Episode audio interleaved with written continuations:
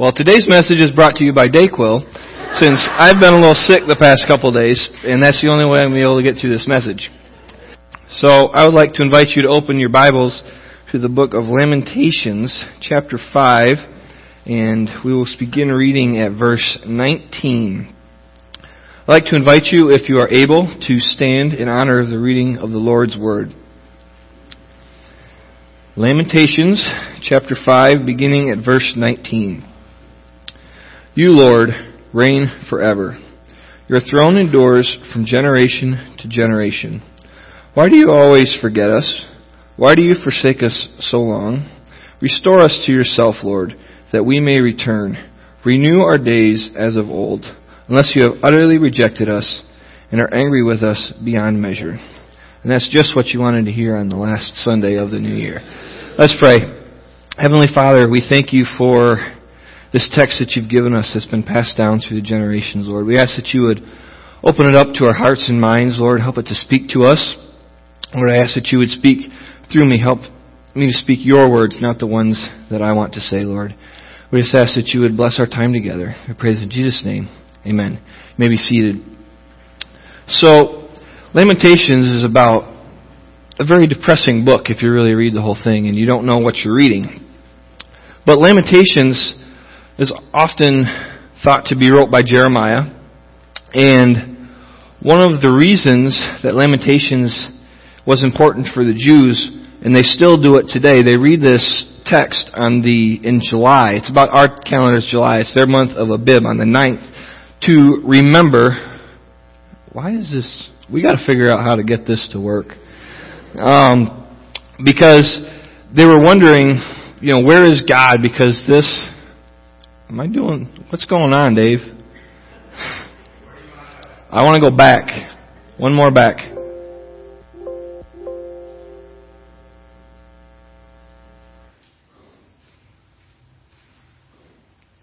Okay, we'll stay here for a second. Okay, um, they were. This would be the, their mourning of the destruction of their temple, and so what you really, when you're kind of reading it, so we'll go to the next one now. Next slide. They're asking, does, does God care about us in our struggles? And does He love us no matter what we've done? They were really wrestling at this time with, with who they were and what was going on in their lives. So let's go to the next slide.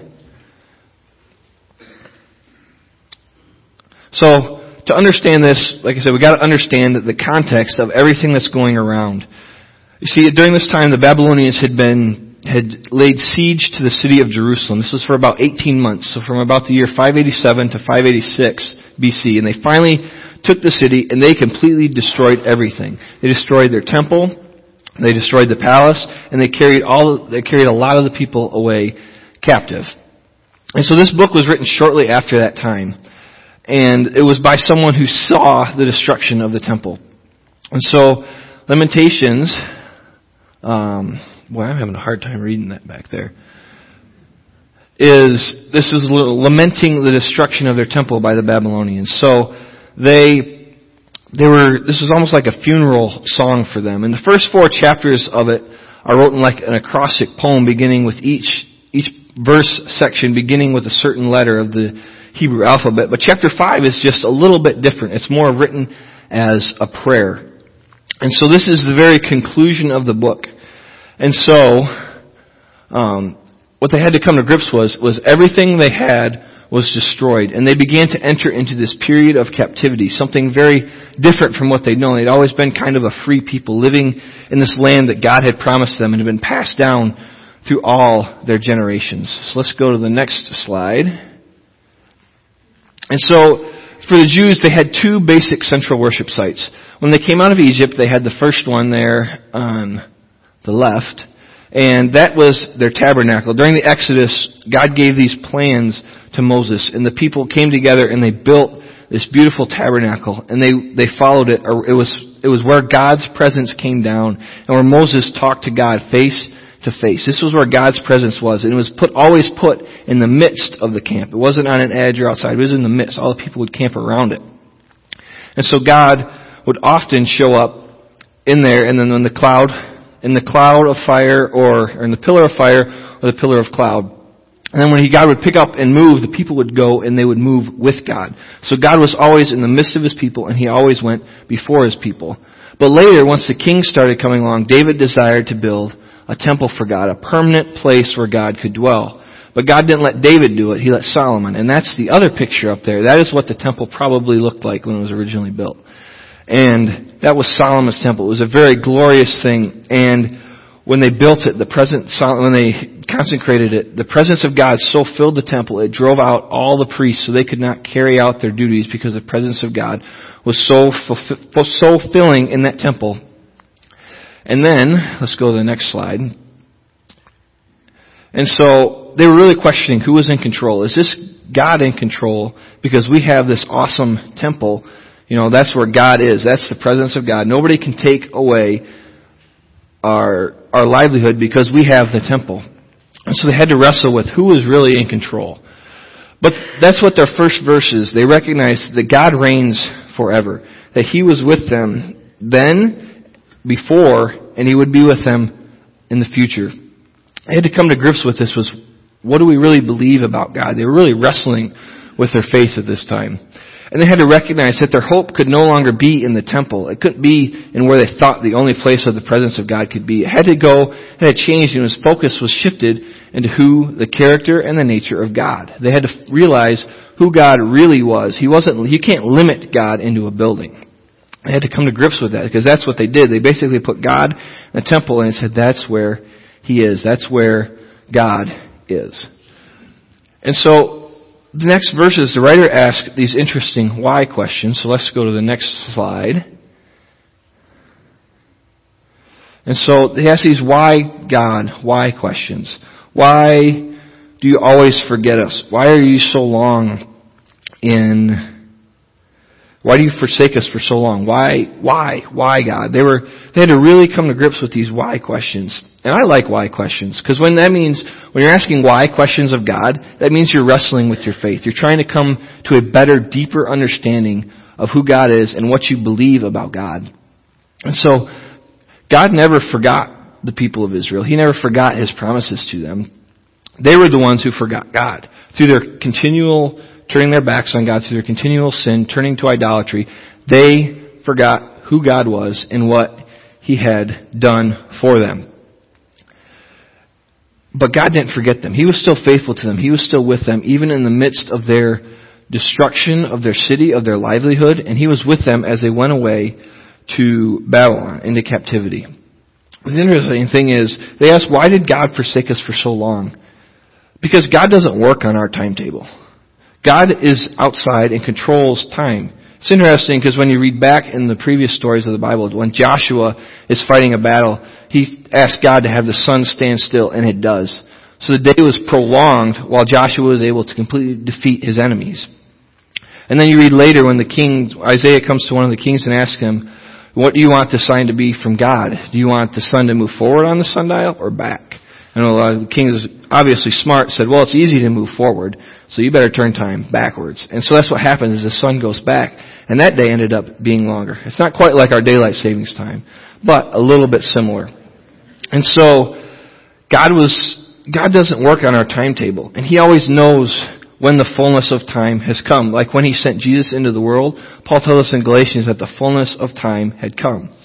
God could have put Jesus in the world earlier or later, but the fullness of time, everything was just right at that time. So God's the one who knows when everything is ready, when everything is just right. But do our why questions scare God? I say no because obviously God is bigger than any why question you can ask. And so God, I think God enjoys it when we're asking, why did this happen? Or why did that happen? Why, why do we get sick and then have to preach? Or why do other things happen? And so let's go to the next slide, Dave. And then they go into this, the last couple verses, or the last verse specifically. It says, Unless you have utterly rejected us and are angry with us beyond all measure. And the, that raises the question is, does, they were questioning, does God forgive all our sins? And the answer is yes. God forgives all sins. There's no sin you can commit or any thought you can, any sin you can commit that God will not forgive because of His love, His mercy, and His grace. But you can still receive consequences from your sin. It's often like if you get in trouble, so you stay out past your curfew and then you come home and your parents are all upset. You can still get grounded and you can still apologize and get forgiveness, but you still are going to have to deal with those consequences of your actions. And so that's what this captivity period was. They were dealing with the consequences and through the place where God, where they had put themselves from their ancestors and from themselves. They were in this deep sin. They did not listen to the people that God continually put in their lives. They didn't listen to the prophets or the other teachers and, um, they didn't listen to them in order to know that God is calling us to this repentance, to forgiveness, to seek forgiveness from their sins. And they were questioning whether God was still in the covenant relationship with him that he had made with Abraham. God made this covenant rela- covenant relationship with Abraham and his descendants to be their God and he would be their people. And so what happened was is God made it with Abraham, then with Isaac, and then with Jacob, and that continued to pass down through the twelve tribes of Israel. And they passed it down from generation to generation. They were this covenant people, this people set apart for God. They were to be His kingdom, His people. They were to radiate God's love into the world. They were to be an example of who God's, who God was and how God wanted to interact with the world. But the problem is, is they didn't do that. Time and time again, we have story after story in the Bible of the people who would seek to do something other than what God wanted them, what God was calling them to do. They weren't, they weren't being the people that God was calling them to do, to, to be. And so they ended up, they ended up questioning, um, whether God was still in a covenant relationship with them. And the answer was, He was. So let's go to the next slide. Because God, He is a God of restoration. He takes all of the broken pieces that we have in our lives and He puts them together. It's often like a puzzle. As you see, when you're doing a puzzle, you can look at the box and you can see the whole picture, but you can also look at all the little individual pieces and you can wonder how do you make this picture from all these little pieces. That's often what like life is like. We can see all the little individual pieces, but God, He's the one who sees the puzzle box. He can see the picture of how things are going to turn out. And so sometimes we even get a glimpse or a little corner edge part or a little section of the puzzle and we can see how things have worked together. But that's not always true. But God is a God of restoration and redemption. He was seeking to bring these people back into this relationship that they'd had, that He had called them to, and He did not want them to end up in exile, but that is the place where they ended up because of the choices they made. But God still wanted to restore and redeem them. But God did not abandon them in their suffering. He was already ahead of them in Babylon. Because God is omnipresent. He is always with us. He is everywhere. So He was already ahead of them, working and focusing in Babylon, setting up a new way for them to live out the covenant relationship that He had called them to. And this is why, this is often the period where synagogues arose because they no longer had the temple, so they came up with new ways to worship. And so, he desired to use what happened to them in order to bring about restoration. And so God often uses what happens to us to bring about a greater faith in us and a greater person for who we are. So let's go to the next slide. So it had a lot to say to these people who were carried off into exile. But what does this have to say to us? So God still reigns today. That hasn't changed since this was wrote over 2,500 years ago. God still reigns. He will reign now. He reigned then. He reigns now, and He will reign forevermore. And what they didn't have, we have. We can see the fullness of God's plan through Jesus Christ, through His coming into the world, through His life, His death, His resurrection, His ascension. We can see that we have this greater view of the plan of God. But God's reign is not limited to any structure. They often put, place God only in the temple. And we can often fall into that same trap. If we place God only in this building, we are missing who God is. If we limit God just to this building, what about all the other churches that have buildings? You know, God, God is not limited to a building. Now don't get me wrong. The church is a very important place. It is a place where we are intentionally seeking to be in the presence of God. And, but if we are only looking to keep to, for the church to be the only place where we get into the presence of God, we are missing what God is calling us to. He continually calls us to enter into His presence and into a relationship with Him. God is bigger than our questions. So we need to often be questioning what, what is God saying to me with these situations? What, what am I, what, what do I need to learn from what God is telling me? And so often we can seek through our suffering, we can look in the Bible for answers. And God desires to forgive and restore us into right relationship with Him. This is the whole reason we have Jesus who came to the earth over 2,000 years ago. He came in order to make a way for us to be brought back into that right relationship with God so we can fully live into who God calls us to be in the now and not yet kingdom. That we have the now kingdom where we can see glimpses of the kingdom of God, what He's calling us to in the future, but we are not there yet. We do not have the fullness of the kingdom of God, which is no more death, no more pain, no more suffering, and we continually get to be in the presence of God. And our last one is God uses broken people. All throughout the Bible, God uses broken person after broken person. You see, Noah, who built the ark, Noah later became a drunkard, but God still was able, can, is able to forgive them. Abraham, who was the father of the whole Israelite people, in a way he was impatient. He gave in to what his wife was asking him to do to have the promised child through another woman. That's not what God was. So in a way, Abraham was impatient, but God still forgave him, and Abraham is commended as a great example of faith in the Old Testament. Jacob, his, grands, his grandson, was a cheater and a deceiver. He cheated his brother out of the birthright, and he deceived his father into giving him the greater inheritance. Moses, who led the people out of Egypt, he was a murderer and a fugitive.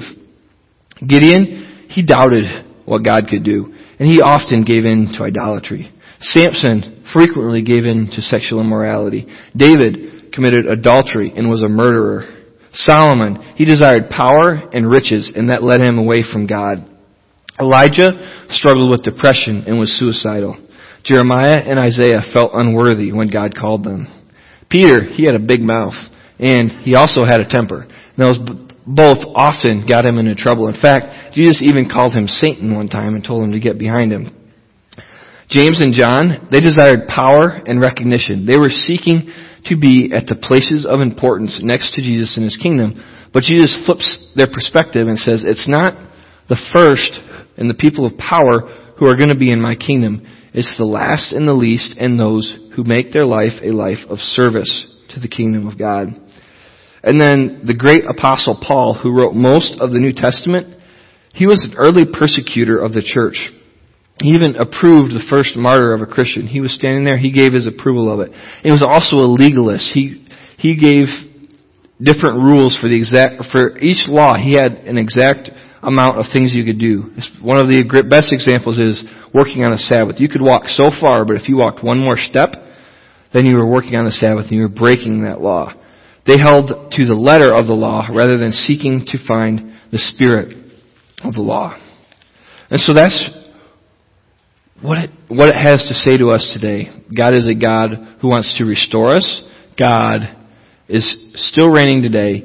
He still is bigger than our questions. He desires to forgive and restore us, and He uses broken people like you and me to bring His kingdom and His righteousness into the world and to bring us into deeper relationship with Him. And so, throughout this next year, if we change from looking to see why did this happen, we need to change and start fo- trying to find a way to get into the presence of God, to understand who God is and what He is doing in and through each and every situation presented to us. We need to change from why, why, why to God, you're in control. We're going to hope and trust in your character and nature, and we are no longer going to focus on our problems and our struggles because we know you are already with us in our problems and struggles and will help bring us, bring us into a greater relationship with you and a greater understanding of our faith.